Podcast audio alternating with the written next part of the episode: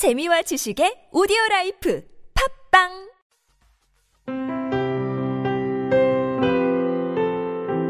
Thinking aloud. On this day, 1998, Michael Jordan was named the NBA All Star Game MVP.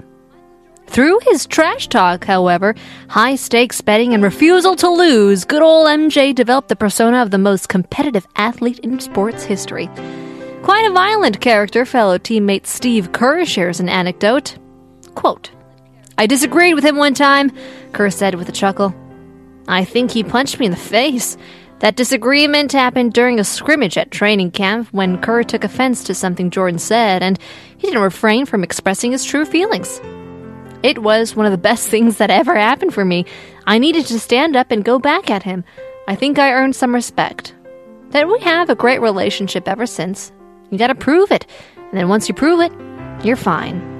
Moving on to the future, in Game 6 in the 1997 NBA Finals, he didn't hesitate to pass to Kerr, who calmly hit the game winning and championship clinching shot. The rest is history. Here's One Direction.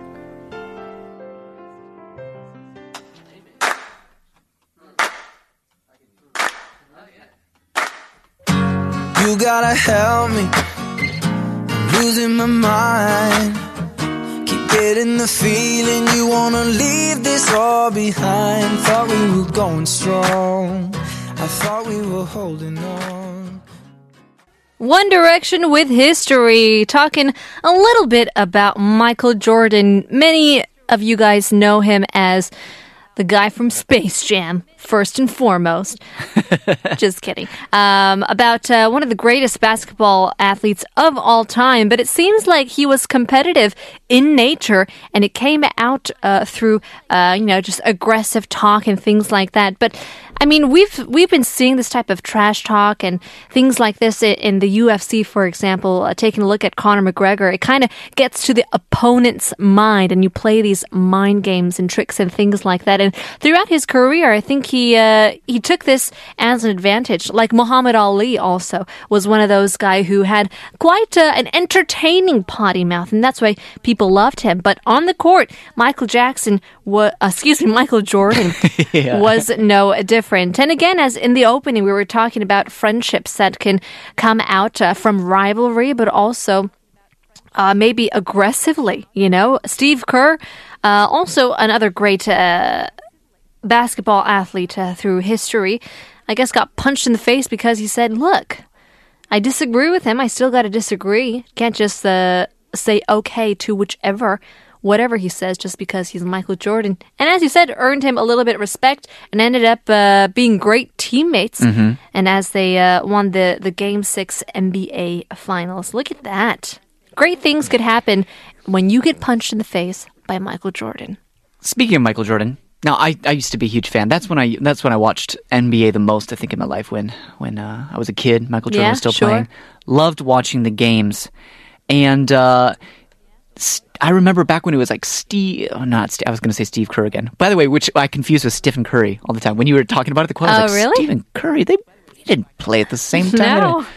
Toni Kukoc, Scottie Pippen, Dennis Rodman. Mm. Right. I'm missing one more. So when you talked about Stephen Kerr, I remember hearing the story, but I don't remember the, the I was going to say character again, the player Stephen Kerr, and I had to look it up. And now I, I do remember it was because uh, Michael Jordan was notorious for hitting game-winning shots. Mm-hmm. But then you know, the more you hit a game-winning shot, the more the other team is going to clamp down on that person when it hits near the end of the buzzer. Right, right, right. So More defense around. Right. In the same in the same finals, uh, just earlier before in Game One against the Utah Jazz, Michael Jordan had hit a game winner as well. So when it came down to this game, it was even more critical that he did pass because there was so many people clamped down on him that he was able to give it to Steve Kerr. But what if he didn't hit that? Ah, Can you imagine? yeah. Would would the uh, would the trust be there?